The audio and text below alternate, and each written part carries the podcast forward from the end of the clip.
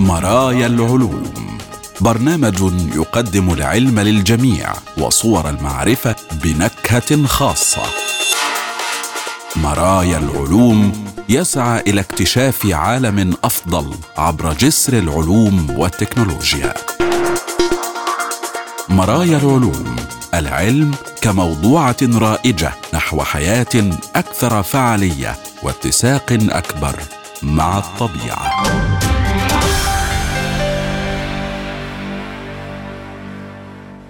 أهلا بكم مستمعينا الكرام وحلقة جديدة من مرايا العلوم حيث العلوم والحياة ومفرداتها ومشاهدها. معكم أحمد أحمد. وفي هذه الحلقة مفاجأة أقدم الزواحف للتطور وكشف لغز النوم وأهمية إنقاذ العث. البداية نشرة العلوم. باحثون يساعدون في كشف غموض النوم. أبحاث النوم الجديدة كشفت عن روابط مفاجئة بين الدماغ والأمعاء. النوم يحظى بأهمية قصوى بين الأنشطة البشرية فقد يؤدي نقصه حتى لليلة واحدة إلى إعاقة وظائفنا المعرفية واستجابتنا وأدائنا اليومي بشكل عام على الرغم من دوره الحاسم في الصحة والبقاء على قيد الحياة إلا أن الفهم العلمي للنوم لا يزال غير مكتمل. عالمه الأعصاب جواجانا راجولجا سعت لكشف البيولوجيا الأساسية للنوم.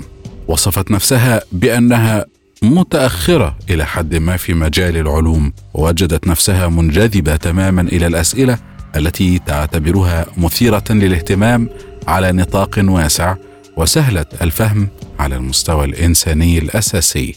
من هذه الأسئلة بالطبع ماذا يحدث عندما ننام؟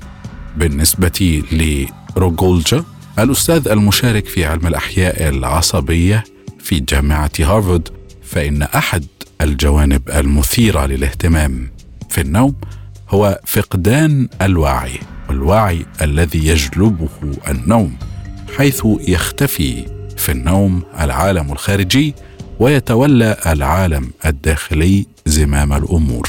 تعمقت رجولجا في تفاصيل بحثها حول النوم والذي يستخدم ذباب الفاكهة والفئران لاستكشاف سبب حاجتنا إلى النوم وكيف ننفصل بالفعل عن العالم أثناءه؟ هناك اذا سؤالان رئيسيان. كان مختبر روجولجا يتابعهما خلال السنوات العديدة الماضية. الأول هو سبب أهمية النوم للبقاء على قيد الحياة. لماذا إذا لم تنم فسوف تموت حرفيا بعد فترة ليست طويلة؟ السؤال الآخر وكيف ينفصل دماغك عن البيئة عندما تغفو. أيضا كيف يتم منع المنبهات من الوصول إلى عقلك أثناء النوم؟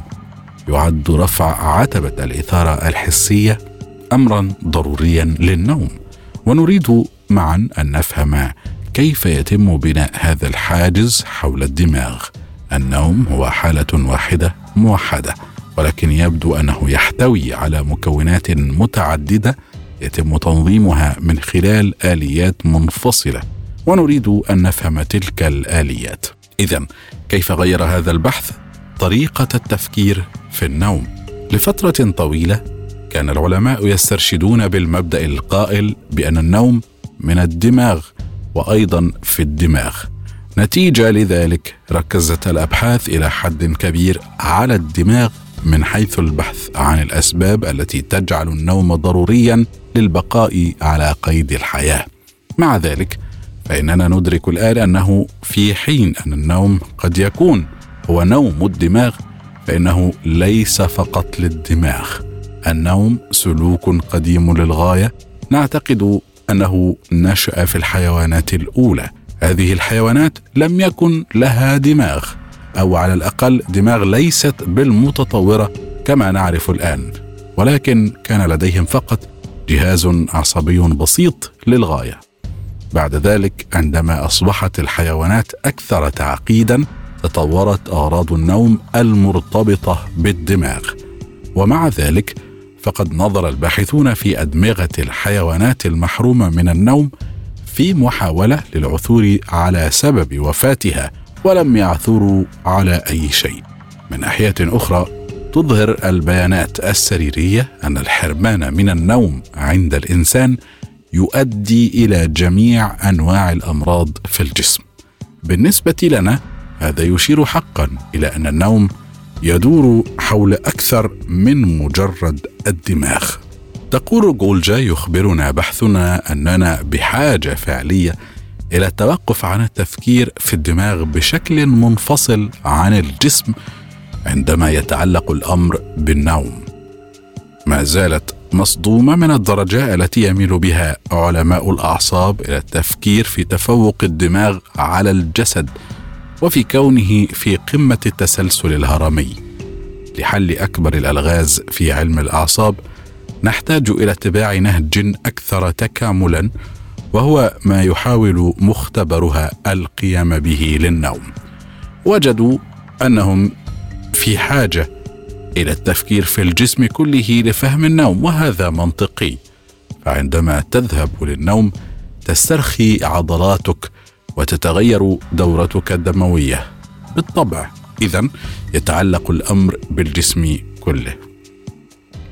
ويقولون عن الأدوات التي تستخدم لدراسة النوم إنه تاريخيا تم إجراء الكثير من أبحاث النوم على البشر ولكن هذه التجارب تميل إلى أن تكون محدودة ووصفية لأنه لا يمكنك فعلا إجراء تجارب على البشر ومع ذلك على مدى العقدين والنصف الماضيين أدرك العلماء أن ذباب الفاكهة ينام. ومؤخرا اكتشفوا أن الجينات التي تنظم نوم الذباب محفوظة في الفئران. عندما بدأ المختبر كان الباحثون يستخدمون ذباب الفاكهة فقط كنظام نموذجي لدراسة النوم.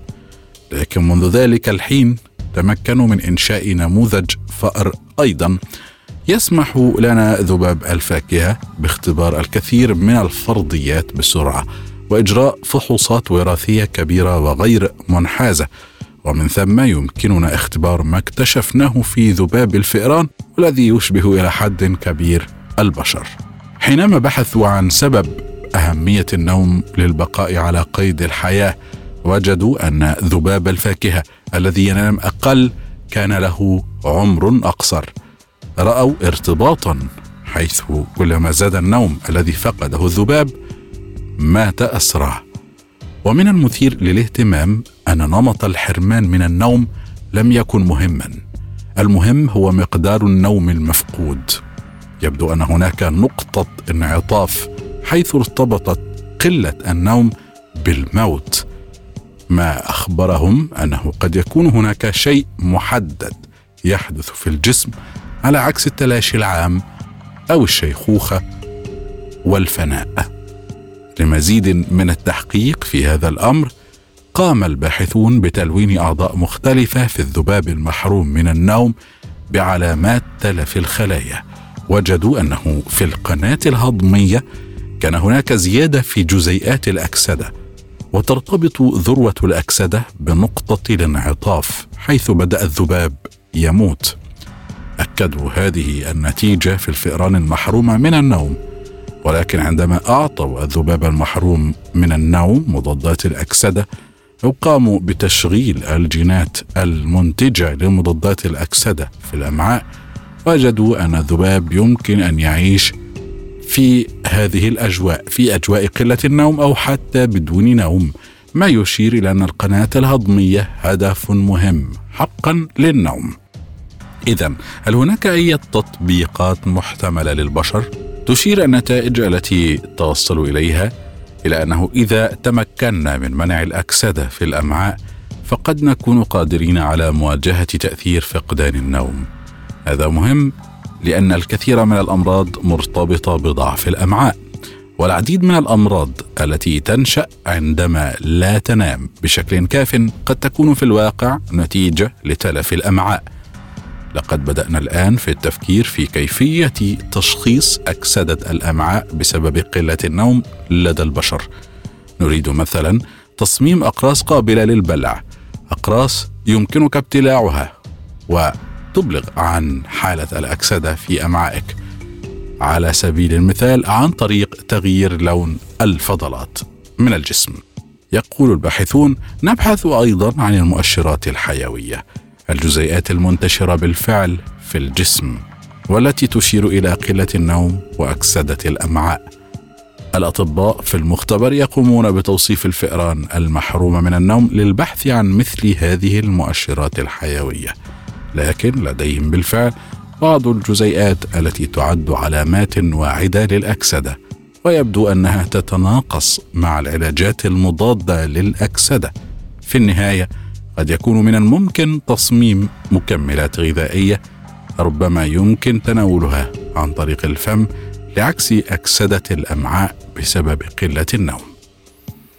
كذلك كيف اذا ينفصل الدماغ عن البيئة أثناء النوم؟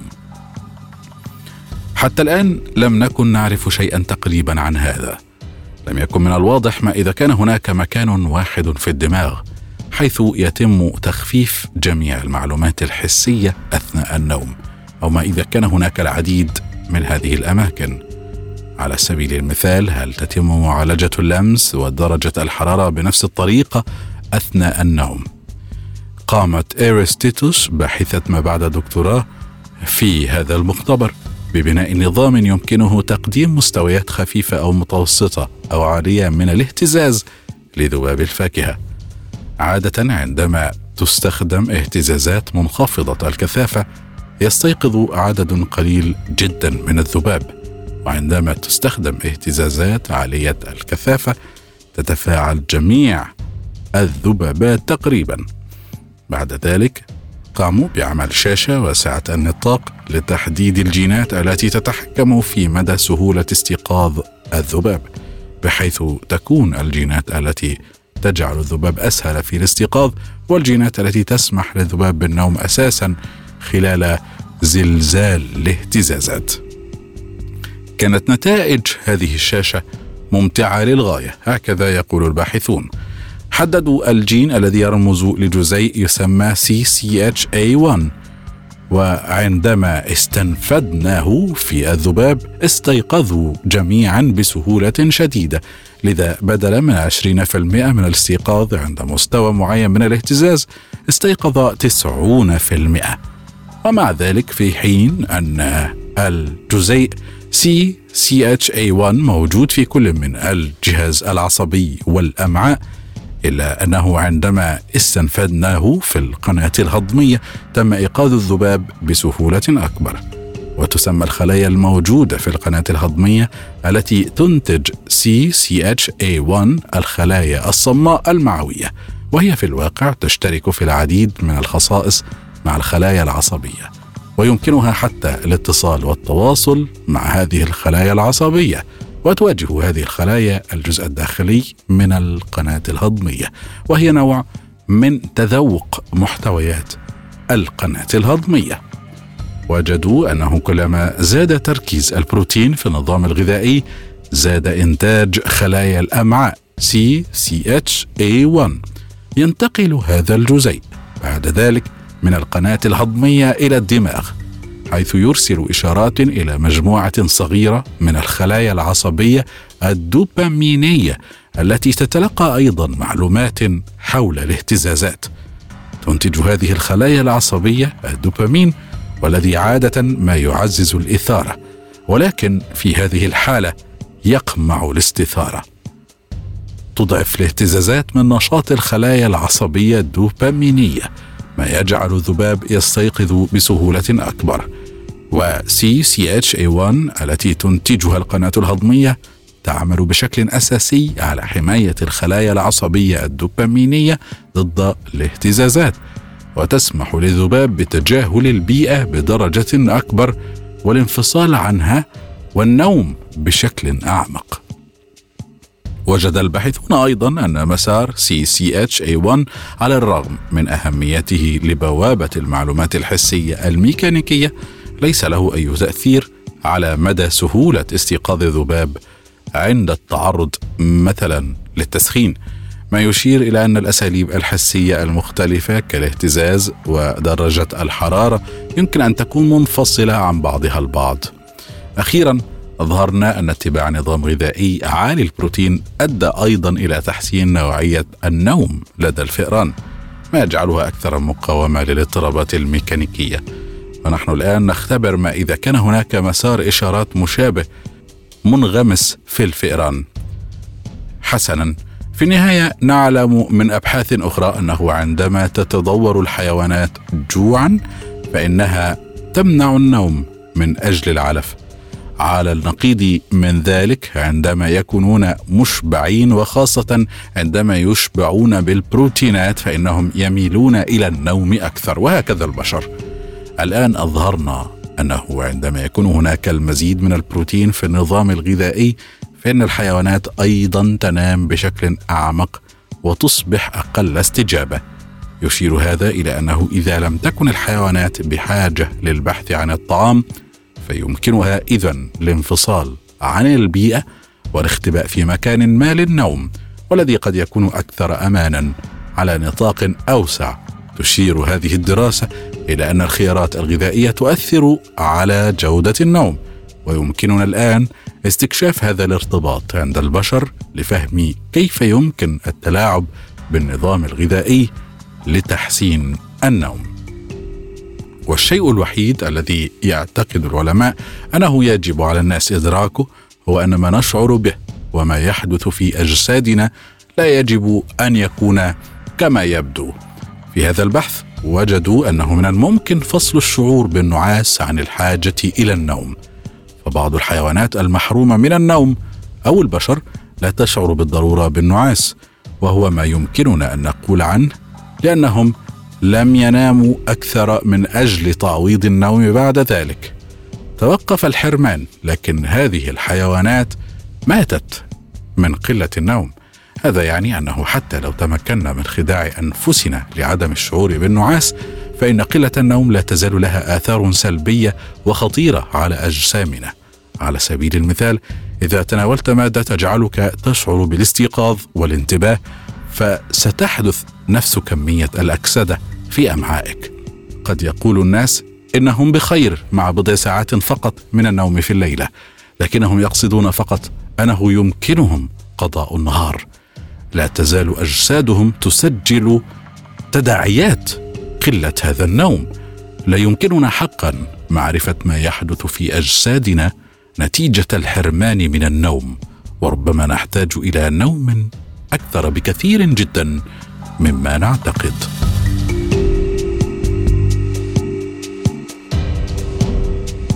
أكثر من مجرد حشرة ما أهمية إنقاذ العث يشير بحث جديد إلى أن الملقحات الليلية مثل العث يمكن أن تزور العديد من النباتات كالنحل وتستحق أيضا تدابير حفظ وحماية أكبر. ويشتهر عن العث بأنها الحشرات التي تهاجم خلايا النحل لتتغذى على الشمع وتسبب بعضا من الفساد. اكتشفت الدراسة أنه مقارنة بالنحل قد يكون للعث مرونة أقل في ظل إجهاد التحضر ومقاومته وتحمله بسبب دورة حياتها المعقدة واحتياجاتها للنباتات الأكثر تحديدا. ومع ذلك على الرغم من مواجهة هذه المخاطر فإن العث يساهم بشكل كبير في دعم النظم البيئية النباتية الحضرية وليست الريفية. هي مسؤولة عن ثلث نشاط التلقيح في النباتات المزهرة والمحاصيل والأشجار يقترح الباحثون أنه عند التخطيط أو إعادة تطوير المناطق الحضرية فإن دعم إدخال أنواع النباتات المفيدة للعث وكذلك النحل سيصبح ذا أهمية متزايدة لصحة النظم البيئية الحضرية. قال الباحثون إن هذه الدراسة وجدت أنه في المناطق الأكثر تحضرا بالفعل تنوعت حبوب اللقاح بتناقص حملها بواسطة العث والنحل ما يعني أن الملقحات الحضرية قد يكون لها موارد أزهار أقل في الإتاحة. ونظرا لأن العث والنحل يعتمدان على النباتات للبقاء على قيد الحياة فإن مجموعات النباتات تعتمد أيضا على الحشرات في التلقيح. فإن حماية هذه المساحات الخضراء الحضرية والتأكد من تطويرها بطريقة تتجاوز حماية النحل فقط لكنها تدعم أيضا مجموعة متنوعة من الحياة البرية. كل ذلك سيضمن بالتالي بقاء مجموعات النحل والفراشات وستظل المدن التي نعيش فيها أكثر صحة وخضرة. في هذه الدراسة أظهر الباحثون أن النحل والعث يزورون مجتمعات نباتية مختلفة بشكل كبير. إلى جانب الأنواع المعتادة من عث الزهور الباهتة والرائحة التي من المعروف أنها متكررة. وبالفعل أظهرت الدراسة أن العث يحمل حبوب لقاح أكثر مما كان يعتقد سابقا ويزور انواعا متنوعة من الأشجار ومحاصيل الفاكهة أكثر مما كان يعرفه الباحثون. في المناطق الحضرية يمكن أن يكون هناك في بعض الأحيان وفرة في الأنواع النباتية غير الأصلية أو مجرد انخفاض شامل في تنوع الأنواع النباتية. وقد يؤدي هذا بدوره إلى انخفاض تفاعلات الحشرات مع الأنواع النباتية الأقل جاذبية ما يكون له بالتالي آثار سلبية على كل من النباتات والحشرات.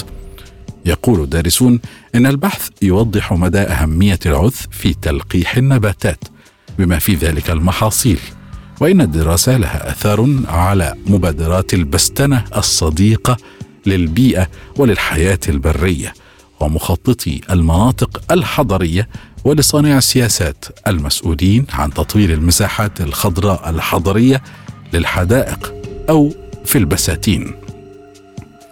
وعادة لا يقدر الناس العث بشكل عام لذلك يمكن التغاضي عنها في كثير من الأحيان مقارنة بالنحل عند الحديث عن الحماية والأمان. ولكن أصبح من الواضح أن هناك حاجة إلى بذل جهد أكثر تركيزا لزيادة الوعي بالدور المهم للعث الذي يلعبه في إنشاء بيئات صحية خاصة وأننا نعلم أن أعداد العثة قد انخفضت بشكل كبير على مدى الخمسين عاما الماضية. فعند التخطيط للمساحات الخضراء إذن يجب إيلاء الاعتبار للتأكد من أن الزراعة متنوعة وصديقة للعث وكذلك صديقة للنحل. ذلك لضمان بقاء نباتاتنا وحشراتنا مرنة في مواجهة أزمة المناخ والمزيد من الخسائر التي تحدث. إذا يمكننا القول إنه تعتمد معظم النباتات على الحشرات للتلقيح لكن معرفة الحشرات التي تقوم بالتلقيح هو في الواقع سؤال تصعب الإجابة عنه فيوجد حوالي 250 نوعا من النحل. في المملكة المتحدة فرضا ونحن نعرف القليل عن بعض هذه الأنواع ولكن لدينا أكثر من 2500 نوع من العثة التي تزور الأزهار غالبا في الليل. لذا كما قد تتوقع فنحن لا نعرف الكثير عن هذه الأشياء. ما تمكن منه العلماء هو استخدام تسلسل الحمض النووي لتحديد حبوب اللقاح التي تلتصق بالفراشات التي تطير ليلا عند زيارتها للزهور. وجدوا أن العث ربما يقوم بتلقيح مجموعة من أنواع النباتات. العديد منها برية ومن غير المحتمل أن يتم تلقيحها بواسطة النحل والعكس صحيح. واتضح من هذه الدراسة أن التلقيح يتم عن طريق شبكات معقدة من الحشرات والنباتات وقد تكون هذه الشبكات حساسة للتوسع الحضري. يمكننا أيضا معرفة أنواع النباتات التي قد تكون أفضل مصادر الغذاء للحشرات المختلفة بما في ذلك الأنواع الليلية كالعث البالغ واستخدام هذه المعلومات لتوفير أفضل الملقحات الموجودة. أقدم الزواحف والطيور ربما كانت تلد ولا تبيض. قبل الآن كان يعتقد أن البيضة ذات القشرة الصلبة قد شكلت أساس النجاح التطوري للحيوانات السلوية كما يطلق عليها والتي تضع بيضا ذا غشاء جنيني. النموذج الكلاسيكي الموجود في الكتب المدرسية مثلا عن بيضة الزواحف لا أساس له من الصحة. وقد خلصت دراسه صدرت نتائجها حديثا إلى أن أقدم الزواحف والطيور والثدييات ربما تكون قد وضعت صغارا احياء وليس بيضا. بمعنى أنها كانت تلد وتسمى حيوانات ولودة. إذ تتكاثر عن طريق بيض يتلقح وينمو داخل جسم الأم ولا تبيض. وفي هذه الحالة كان ينمو البيض خارج جسم الأم. قبل الآن كان يعتقد أن البويضه ذات القشرة الصلبة أساس النجاح التطوري لما يسمى الحيوانات السلوية علما بأنها مجموعة من الفقاريات تخضع لتطور جنيني داخل كيس سلوي وهو غشاء واق موجود في البيضة. الدراسة الجديدة شملت 51 نوعا من الأحافير و29 نوعا حيا يمكن تصنيفها جميعا على أنها حيوانات بيوضة أي تضع بيضا ذا قشرة صلبة أو رقيقة أو حيوانات ولودة تلد حيوانات صغيرة حية وقد توصلت إلى ما يناقض هذا الاعتقاد.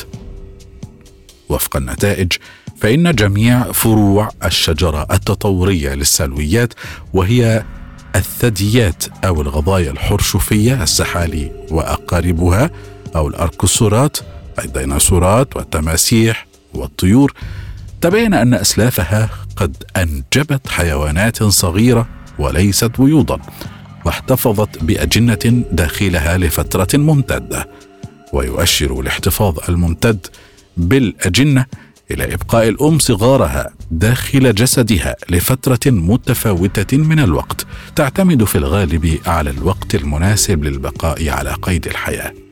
يقول الباحثون إنه على رغم أن البيضه ذات القشرة الصلبة تعتبر غالبا واحدة من أعظم التحولات في عملية التطور كفكرة فإن هذا البحث يشير إلى أن الاحتفاظ الممتد بالأجنة قد وفر فعلا الحماية القصوى لهذه المجموعة المحددة من الحيوانات.